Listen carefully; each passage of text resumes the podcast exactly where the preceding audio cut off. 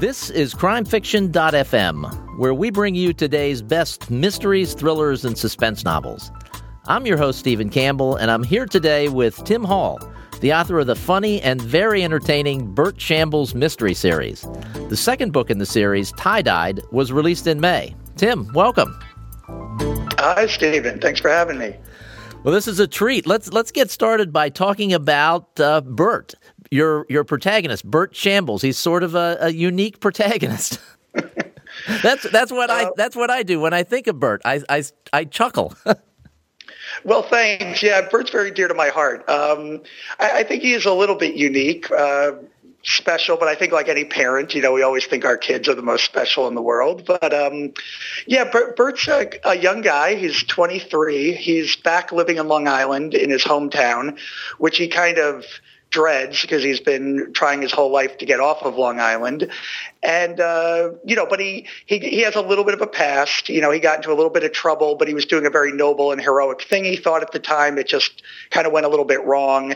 So he's kind of paying the price for it now. And he has to basically kind of stay employed and out of trouble for a few years and then he'll be okay. But but he definitely had a brush with the law that he wasn't expecting. So uh, so he's kind of stuck back home, and uh, th- that causes a lot of the tension and and the conflict and the humor of the series. Now, one of the things that I initially liked about the first book in the series was Bert's car. Tell us about Bert's car. Oh, well, great. Thank you. Yes, you were one of the first people who picked up on that. Um, you know, I love throwing in little fantasy elements like that. And I remember when I was young, maybe 18 or so, uh, there were still enough of these classic muscle cars kind of around. And I have just enough memories of the 70s to remember my neighbors working on their Mach 1s or their uh, mm-hmm. Chargers or Challengers. So one of my favorite ones was always um, the late 60s olds, uh, like the Cutlass, the 442s, and some of those. I, I just love the, the lines and the look. And I've never been much of a car guy, even though I grew up in a very, you know, car dependent kind of suburban environment. Um, which I guess, which is why I'm in the, the heart of the city now without a car. but um, but but I always loved those cars. And when I first started shopping for a car in my early 20s, I, I was looking and, and trying to maybe pick up an old car like that. So anyway, Bert drives a 1968 Olds 442, which actually is based on a car. I, I, I mix in very little of my real life in this book, but that is reminiscent of um, an old elderly couple I used to mow the grass for, and this is similar in the book too. The man had a 1969, um, I believe it was uh, it was an Impala or a Caprice Classic, and it was it was kind of one of the souped up Chevys from that era. It was like a two door. I forget what there was, what the engine was, but it was in absolute dead mint condition. It had about 20,000 miles on it. The guy, you know, polished it with little lamb's wool cloth and he had little baby lambs breathing on it, you know, to fog up the windows so he could clean it. this thing was absolutely obsessively kept. And I remember I used to think like, that is like, I just want that car, you know, like I just want, so I kind of transposed the two ideas, and the, the gentleman, you know, passed away eventually, and then his wife, I think, gave it to one of the kids or the grandkids or something. But I always remember that was my fantasy was that she'd say, Tim, you know, you'll be going off to college. Do you want this car for $500 or something? and that was my fantasy. So years later, I got to live out my fantasy by giving a car like that to my hero. Oh, how cool. I had, when I was in high school uh, in the mid 70s, uh, the coolest guy in our high school, who I, I was so uncool we weren't even friends, but I admired him from afar. but he drove a pristine white Olds 442, and it was just a spectacular car. And so as soon as I as, as soon as that I read that on the page. It just jumped out at me. So I didn't mean to get off into a car talk kind of thing here because Bert's not really all about cars. Bert's about a lot of other things. Tell us about Bert's job. He's got sort of an, you mentioned that he had to work uh, for legal reasons. Tell us about his job because it's kind of an unusual job. Right. Well, part of the reasons why he was able to get off with a, a just kind of a slap on the wrist in a way is that he was uh, protected by the local pastor at the church where he used to be an altar boy and his mom's very active in the church. And, you know, he's at that young man age where he couldn't really maybe care less about it, but he still has these sort of, I, I think of them as kind of angels protecting him. And the the pastor at this church, there's a little thrift shop attached to the church, and guaranteed that he could have you know, continuous part-time employment there at this thrift shop. So Bert kind of works part-time at this little thrift shop and he tries to supplement the income doing other odd jobs or selling. He finds, you know, good condition vintage clothes sometimes that he can resell to these hipster boutiques in Brooklyn. Uh, so he tries to, he's trying to make an honest living and trying to, he's a hard worker, but that's his main gig is he works part-time in this little thrift shop. Um, you know, very kind of like very bare bones kind of flunky existence, really. So I, I, think people are getting a good sense of who Bert is. You mentioned hipster boutiques, and in tie died, we go from hipster boutiques to hippies.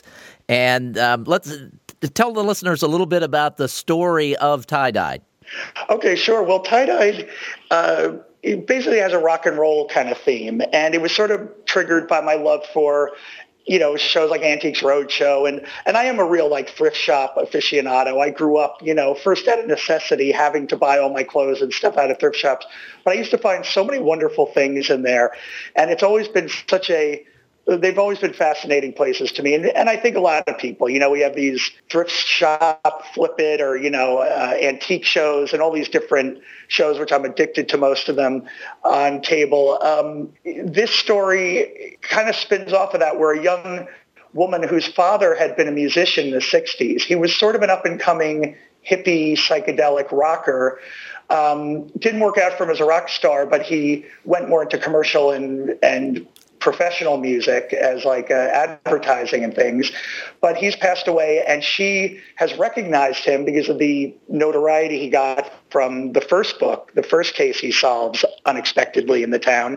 he's become a, a minor lo- local celebrity, and she recognizes him at the library and asks him to help her dispose of some of her dad's rock and roll memorabilia. So as a result of getting involved with this very sort of cool, beautiful, like free-spirited hippie daughter, because she's very much like her daddy's girl. You know, she's in her 30s. She's not, she's the daughter of this hippie musician, but she's also picked up on it very much. Um, so he starts helping her, and then one thing leads to another, and it turns out that some of this memorabilia might actually have a different past, or other people might want it for other reasons that they're not expecting and then the story takes off and, and we go on with a wonderful story.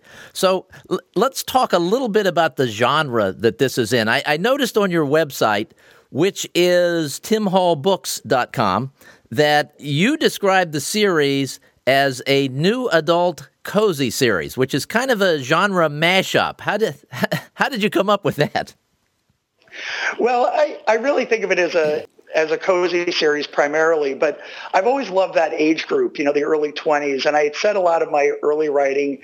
I guess it just reminds me a lot of when I was first starting out writing and trying to find myself in a lot of ways that I, I've always liked that kind of age very much. And I only recently, about a couple of years ago, realized that there's actually a whole new genre called new adult. You know, I think uh-huh. if you think of young adult or tweens or whatever, and I was a little bit surprised, but I was very happy. So I've kind of tagged that on because, you know, the concerns of that genre, the age group, the, the starting out in life, the troubles of romance and economics and whatever else you're you're struggling with at that age, sort of in that immediate post college age. Um, I've always loved that time of life. So I immediately, like, I just threw my hand up and was like, yeah, that's, that's this. I'm in on that. You know, like I, I, want some of that. Um, and also part of that, Steve, you know, the, I have a, a dear, uh, well, now he's a friend, but he just started out as um, kind of a fan. I have a champion at a, he's a English professor out at St. Francis College out in um, Illinois, uh, Joliet. And he, loves my work. And he actually taught the first book. It, he did a crime fiction class for his students. And I got to say, you know, the response, they, they wrote me something like 50 questions. The class had all these questions. They invited me out there to go speak to them. I mean, I know that uh, my love for that age and that genre is definitely must come out somewhere because they far and away responded like the most enthusiastically to pretty much any that more than any other group to anything else I've written. So I've been very encouraged by the response so far. Uh, that's, so that, that's where the, the new adult came from. And that's, that's really cool because it really does fit nicely as a new adult book and it, it's a it's a good mystery. It's a fun, it, and there are some cozy elements to it. So, like like a lot of things, it's hard to strictly categorize. It is, and I'm not. I don't pretend to be in the business, and I know a lot of people don't like labels. I just want the right labels. You know, I, I just don't want the wrong labels. Mm-hmm. So I'm doing my best and my publisher and I talk about other, you know, professionals in the field and everyone has an opinion, but ultimately, you know, uh, until I'm on like a big name publisher or maybe moved up the ranks somewhere where the marketing departments are maybe more experienced or refined. Mm-hmm. You know, mm-hmm. I, have got to kind of just take my best shot and, you know, and, and really try to target this the best that I can. And as it is, if people read this series, they're going to like it. There, there's no doubt in my mind about that because it's it's a fun he's a, he's a fun engaging character. The stories are good, and and that's why we read. Oh well, thank you. That's why I write. so we're talking about Bert, and uh, when we get back to the cozy side of things, Bert is a completely non-traditional character for a cozy mystery. So how how are pure cozy readers reacting to to Bert? Well, so far it's been positive. I love the community, and I have a, a great affection for so many of the, the writers in the field. Uh, I'm going out to Malice Domestic again in Maryland in uh, first weekend of May, and I'm really excited about it. Um, I'm collaborating with a couple of people on other stories and series ideas. So the community of cozy writers. Uh, I joke it feels like going to a Vassar reunion or something. You know, I feel like the ratio is about 10 to 1, women to men. Maybe it's 7 to 1 or something. But I was incredibly welcomed. I had a wonderful time. Um, and again, I'm, I'm only there because I love it. And mm-hmm. I, I'd rather just be the, the redheaded stepchild, whatever. I, I'd rather just be the oddball, but know that I belong there, that I love it. Um, so the reaction's been really good. Uh, I think part of it, you know, unfortunately, Steve, I'm cursed with kind of contrarianism at times. I felt like I loved so many cozies before I even knew what the term was. And I was such a big fan of the Agathas and then Caroline Graham and Josephine Tey and all the all the other writers, so many of the female traditional and then other types of mysteries I've read all across the genre uh, that I just I guess I just wanted to see one of these stories with someone that I could maybe identify with more. So I thought, boy, wouldn't that be funny to put a young guy and especially since he's stuck back in a suburban kind of milieu in a small town and right. everything that he kind of doesn't want to be. I just feel like it, it just started making me chuckle when I thought about it because I did try. I did start with some female characters and different ages and I experimented with a lot of different people and I thought, boy, why don't I just make this as difficult on my protagonist as humanly possible? you know? and I think that, uh, and I think I get to show a lot of things, um, and I'm hoping I'm hoping the traditional cozy reader will identify with him that he's young, he's he means well, he's vulnerable, he's he's very chivalrous, he's very kind towards women. He he's really a good, good-hearted person, and I and I try to play off all that too with humor. So that's what I'm hoping they'll identify with. It's it's just a wonderful series. The first book in the series was Dead Stock, which was released in was it late 2013 or early 2014? Yeah.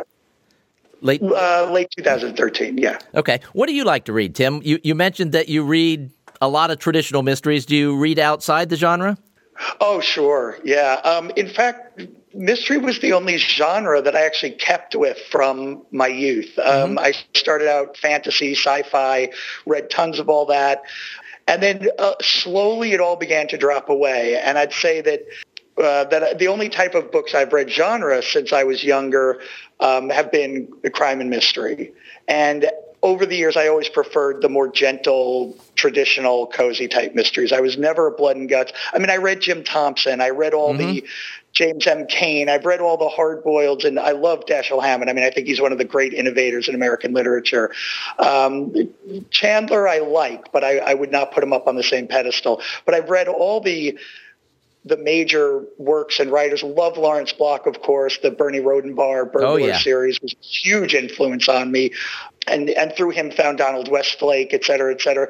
Uh, what uh, John D. MacDonald is one of my great heroes. So I, I love the adventure side of it too. Um, the Travis McGee series was a mm-hmm. huge influence. So, but outside the genre, I mean, I started out doing experimental poetry and, and flash fiction. And I was reading The Beats, Gregory Corso in college, you know, all that stuff, very romantic stuff, Blake and uh, Keats and Corso and Kerouac and Ginsberg, etc. Wow, pretty, and then uh, pretty wide read. But yeah, so nowadays I just I read a lot of uh, mysteries mostly. I have a lot of friends in the genre now, so I'm trying to keep up on all their books, which is a full time. It is a challenge. Once you once you have a lot of writer friends, you want to read their books, and it it becomes a challenge to keep up and get your own writing done. It, it does. I, I I always struggle with the guilt over that that I'm not reading. Uh, you know all this, all, all my friends' latest books. Um, but yeah, so so I've been a very voracious reader over the years. A lot of literary fiction and a lot of other things. But crime mystery has always been my my dearest, truest uh, love. I am right with you there, Tim. What's the best way for people to keep up with you, your work, your writing? Well, I think my website has the links to the uh, social media stuff. I'm I'm not the best at keeping that stuff up. But I think at facebook.com slash Tim Hall Books, I try to use Tim Hall Books at in everything I can. So I think Twitter, Facebook, and and on my website, that's where you generally find me. So th- that's as good a place as any to start. Okay. And again, the website is timhallbooks.com. Tim, it was great talking yes. to you. Stephen, thanks so much. I really appreciate it. This is Stephen Campbell for crimefiction.fm. If you listen to the show on iTunes, please give us a rating and a review to help other readers discover the show. And if you found us somewhere else out there on the web, you can learn more about the show and subscribe to get every episode delivered to your inbox at www.crimefiction.fm. Thanks for listening.